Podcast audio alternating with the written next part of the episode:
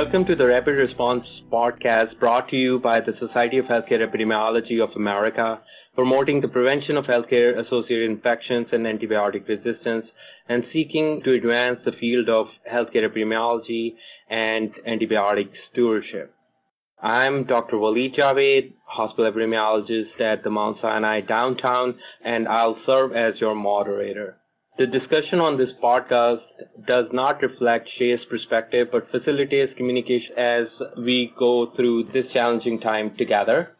Shay is excited to launch the 17th episode of this podcast, COVID-19 Update, What We Know Now. Today's episode will focus on reopening ambulatory practices. Our speakers today include Dr. Jennifer Hanrahan, and she's infectious disease specialist at University of Toledo. We have Dr. Kelly Cassano, Dean of Clinical Affairs and Senior Vice President of Ambulatory Operations at Mount Sinai Health System, and Dr. Bernard Camins, Medical Director of Infection Prevention at Mount Sinai Health System. Thank you for joining us today. I would like to turn it over to Dr. Hanrahan to get us started with a brief news and guidance update for this week. Thank you. On June 4th, the U.S. Department of Health and Human Services announced new guidance that specifies what additional data must be reported to Health and Human Services by laboratories along with COVID 19 test results. The guidance standardizes reporting to ensure that public health officials have access to comprehensive and nearly real time data to inform decision making in their response to COVID 19. The Health and Human Services Secretary Alex Azar states Health and Human Services and the entire Trump administration are deeply concerned that COVID 19 is having a disproportionate impact on certain demographics, including racial minorities and older Americans. The requirement to include demographic data like race, ethnicity, age, and sex will enable Health and Human Services to ensure that all groups have equitable access to testing and allow more accurate determination of burden of infection on vulnerable groups. Among multiple guidance documents, CDC has added some guidance for running essential errands for people who are at higher risk for severe disease. It reminds people first and foremost to stay home if sick, use online services when available, wear a cloth face covering when running errands, use social distancing, use hand sanitizer after leaving stores, and if possible, use touchless payment. But if people have to handle money or a credit card, they should use hand sanitizer right after paying. And then when people get home, they should wash their hands with soap and water for at least 20 seconds. One of the important points that they make is that there is no evidence that food or food packaging play a significant role in spreading the virus in the United States. This is an important point because people have been asking whether they need to disinfect their groceries on returning home. Another topic that has been in the news quite a bit is the multisystem inflammatory syndrome in children. So there have been a lot of questions from colleagues who deal with pediatrics about the multisystem inflammatory syndrome that has been described. A case series was published June 8th in JAMA describing the clinical characteristics of 58 children with a pediatric inflammatory multisystem syndrome temporally associated with SARS-CoV-2. There was also another series of 17 children from New York that was published on the same date. The series included hospitalized children, a subset of whom required intensive care, and met criteria for pediatric inflammatory multisystem syndrome, including fever, inflammation, and organ dysfunction. Of these children, all had fever and nonspecific symptoms such as abdominal pain, rash, and conjunctival injection. Half developed shock and required inotropic support or fluid resuscitation. 22% met diagnostic criteria for Kawasaki disease, and 8 of 58 had coronary artery dilatation or aneurysms. Differentiation from Kawasaki disease was based on clinical and laboratory data.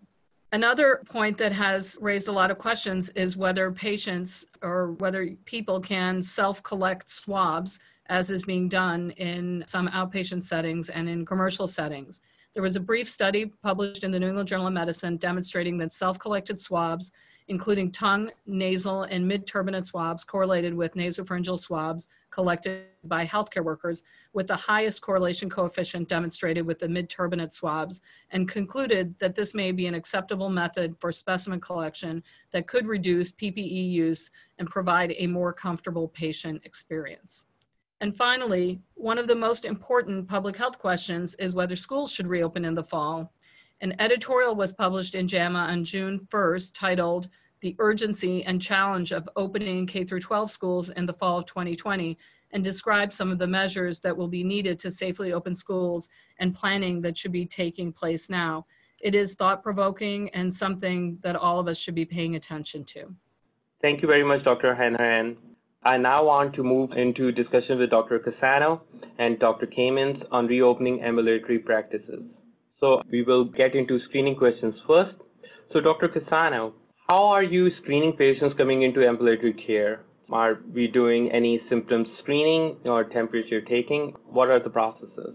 Good afternoon, everyone. Thank you. So, yes, we are screening all patients who come to any of our ambulatory practices, regardless of the size or location of the practices.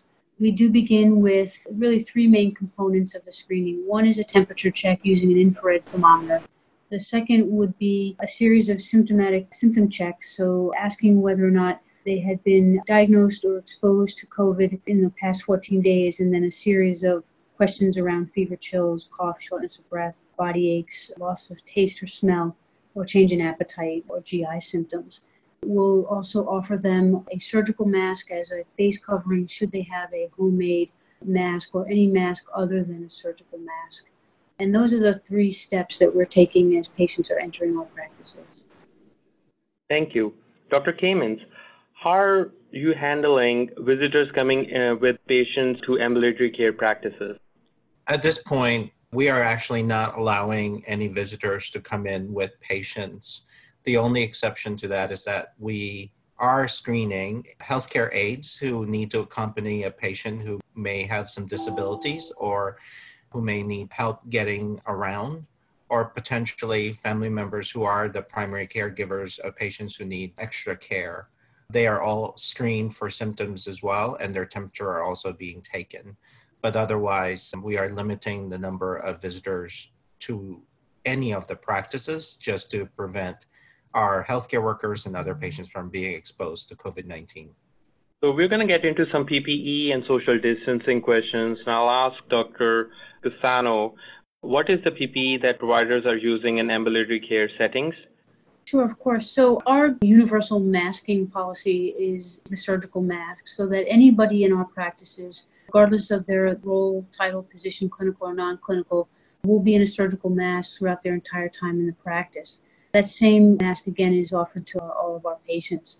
With regard to the PPE being used for anything other than general interactions, really varies by type of interaction and perhaps the specialty. So we've established a, a series of guidelines in partnership with uh, Dr. Camins, where really following a simple algorithm of whether or not the patient themselves is symptomatic or known to be COVID positive. We then go through again uh, another level of algorithmic questions and then determine the PPE really uh, in combination of the type of patient and type of procedure or interaction that, that's planned.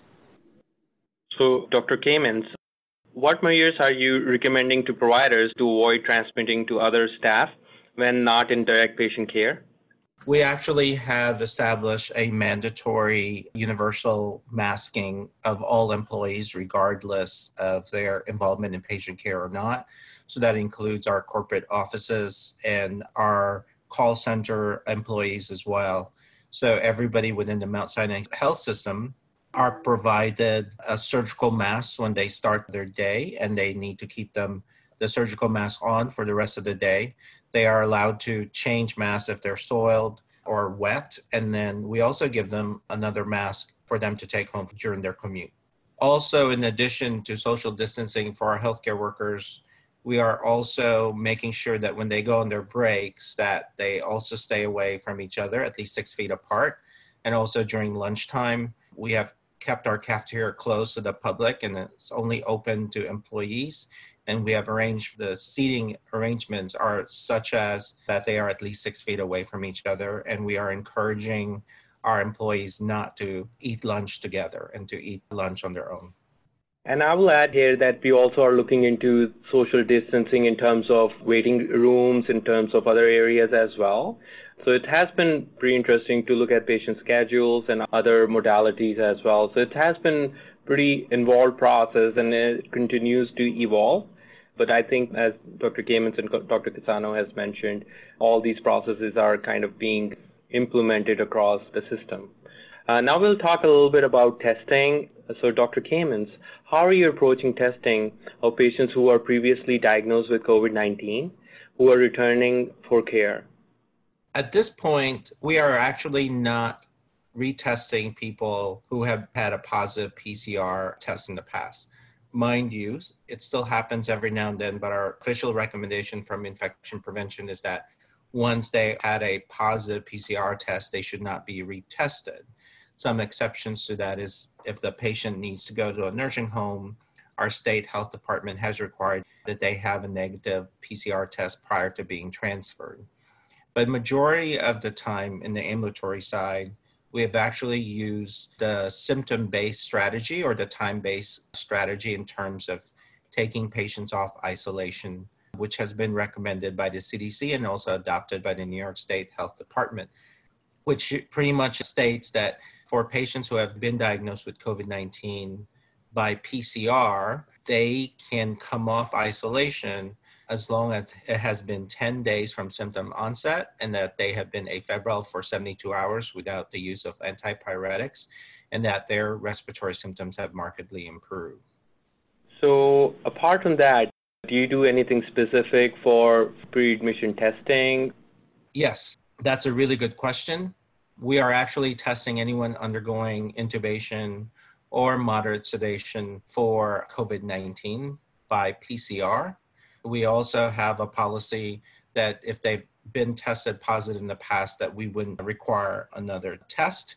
And also that we would then have a waiting period instead of 10 days. We thought that with patients undergoing major procedures that we would have a waiting period of at least 14 days before they undergo the procedure from the time of their positive test. Perfect. And I believe we don't retest them after that 14 day period, they can they are cleared to go for surgery. Yes, we don't test them anymore as there's more and more data showing that uh, having a positive PCR may only be associated with non-viable virus. Great. So before we get into procedures, I have a question for Dr. Cassano. So how are you handling patients that had suspected COVID-19 but were never tested? So yes, of course, for any of our patients being seen back in our practices or having a, a visit via a virtual care visit, if they report having had symptoms consistent with COVID 19 and are now symptom free, and at least 21 days have passed, we are recommending that they be antibody tested. And we can arrange for that either in the practices or if they have a virtual visit, we do have testing sites that they can come to and, and receive a COVID 19 antibody test. I'll talk a little bit about procedures as we have discussed some testing that are related to procedures. So, Dr. Camins, how are you handling uh, what is potentially considered as an aerosol generating procedure in an ambulatory care setting? For example, nebulizations, some ENT procedures, and or nasopharyngeal swabs, etc. In terms of aerosol generating procedures in the ambulatory setting, these are potentially minor procedures, such as procedures in the ENT clinic or even the oral surgery clinic. We are not testing patients prior to their appointments for COVID 19. We have instituted, though, a recommendation in terms of the providers wearing full PPE as if the person was COVID positive, meaning they would wear gowns, gloves, N95, and eye protection when handling these patients, especially since they will not undergo pre-testing before the procedure. We have used the definition from the CDC in terms of what constitutes an aerosol generating procedure. And while there's some question if nebulizer treatments are considered aerosol generating, we erred on the side of caution and will provide N95 and the rest of the full PPE for our providers who do administer nebulizing treatments in our outpatient setting. Similar to that question, our membership has asked us questions regarding stress tests and diagnostic imaging. Any thoughts on that? So, there was a lot of discussions among infection preventionists and the healthcare epidemiologists within our system and while this may cause a lot of stress and anxiety among our healthcare workers, they are not necessarily aerosol generating procedure. And when we looked into this, heavy breathing is not necessarily any more aerosol generating than coughing or sneezing. And so we did recommend that as long as the patient can keep their mask on, a surgical mask would be adequate protection. But in case the patient cannot keep the mask on, that we would then provide or recommend eye protection as well for our healthcare workers. The additional protection and justification we use is that we always tell our healthcare workers that our patients are screened for symptoms. So we would not have anyone who are symptomatic to undergo stress tests or any diagnostic imaging without having the appropriate PPE. But in situations where patients may be asymptomatic carriers, the risk for transmission is really low. The eye protection would give them the extra benefit of protection then at this point. That sounds good. Dr. Cassano, have you started any ambulatory surgical procedures? Uh, yes, we have. And any specific challenges or thoughts? Uh, we discussed already some testing, but any other thoughts on ambulatory surgical procedures, or is it similar, like pre-testing and all? Yeah, very similar. You know, one thing to keep in mind: all of our patients are are reminded of symptoms and screening at any entry point into the scheduling process. So whether they're calling for an appointment, being scheduled for a procedure, entering a practice, we are always screening for symptoms. As Dr. Kim has mentioned, we do have a policy in place around anybody undergoing a procedure or surgery in the main OR, endoscopy, interventional radiology, something like cardiac catheterization or EP, all do receive COVID PCR testing within 72 hours of the, the procedure. So, yes, we are vaccinating patients in our procedure in uh, ORs and do have policies around screening and, uh, and testing. Thank you so much, Dr. Cassano. One quick question, like in shared patient spaces uh, where visitors or patients can be, what kind of cleaning processes have you implemented? So we do have our usual cleaning processes depending on the location or, or situation. We have a series of wipes that are recommended and probably more just exceptions that the patient has been symptomatic or tested positive. We will do terminal clean of that room and take it out of commission. Otherwise, we adhere to our usual cleaning processes with adequate time in between patients.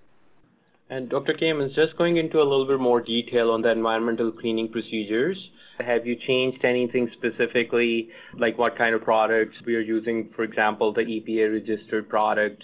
And then also, is there anything specific that comes in your mind that we should be doing differently for environmental cleaning in the ambulatory care areas in general?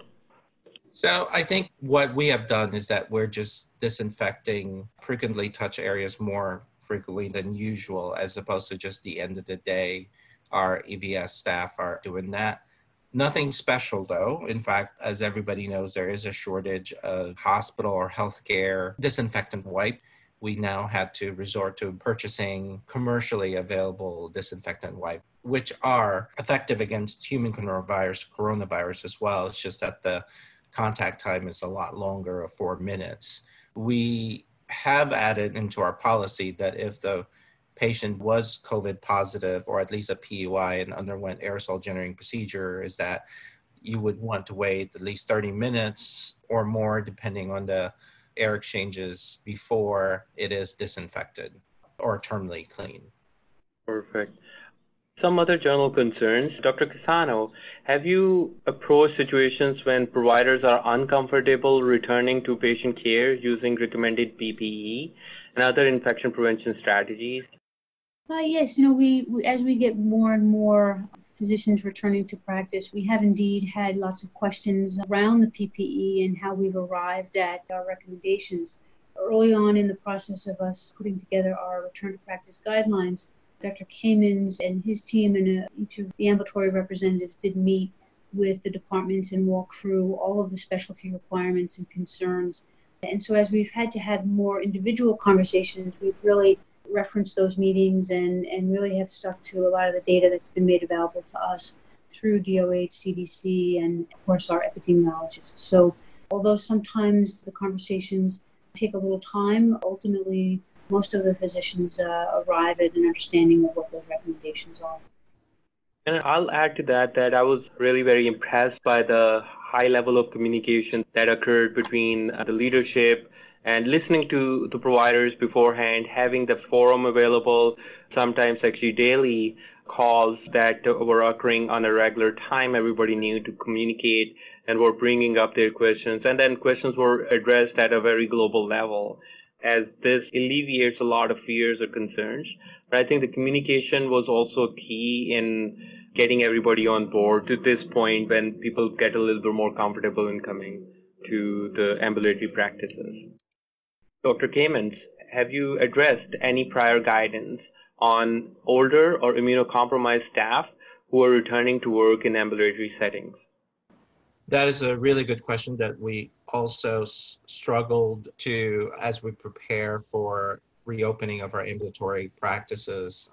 During the peak of our pandemic, at least in New York City, you know, some of our acute care hospitals reached what 90% proportion of patients who were diagnosed to have COVID-19. And so pretty much the entire hospital had COVID-19 patients. So we created a policy in which healthcare workers who are potentially at risk for complications from COVID 19 were actually redeployed or potentially even were allowed to work from home.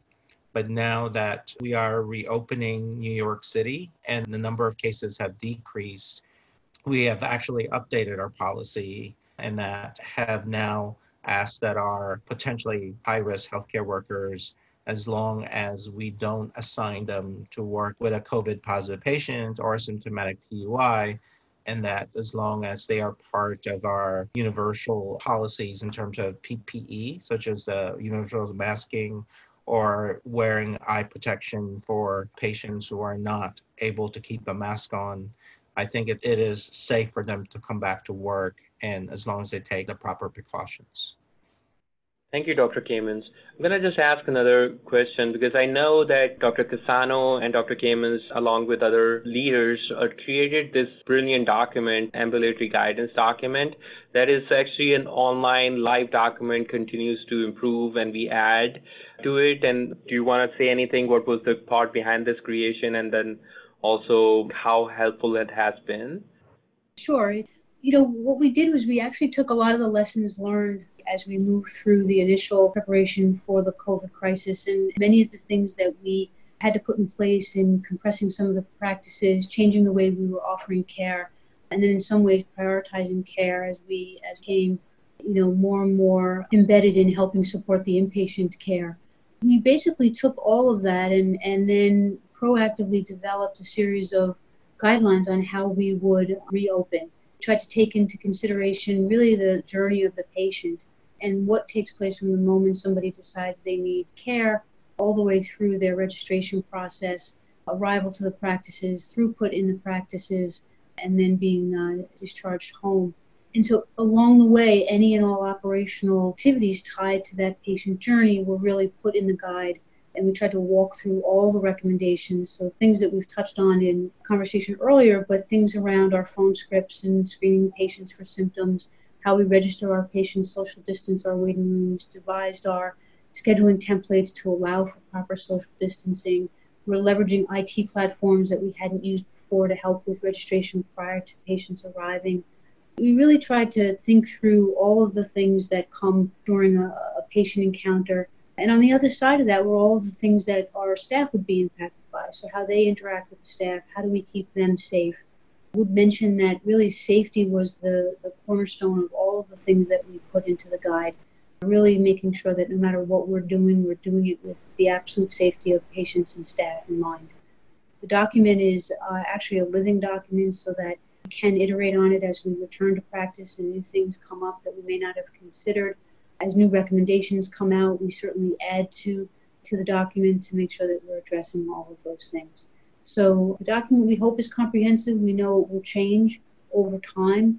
Many of the practices are using it, and we can see that every day we still have about two to 300 people referencing the document. And I also uh, want to mention here is Mons and I will make the ambulatory guidance document that we just discussed about available for SHEA membership. With this, I'll thank both of our speakers for sharing their perspectives and experiences, and a sincere thank you from SHEA to all healthcare personnel for all that you are doing to respond to COVID 19. This podcast can be accessed on SHEA's Online Education Center, Learning CE, under the Rapid Response Program.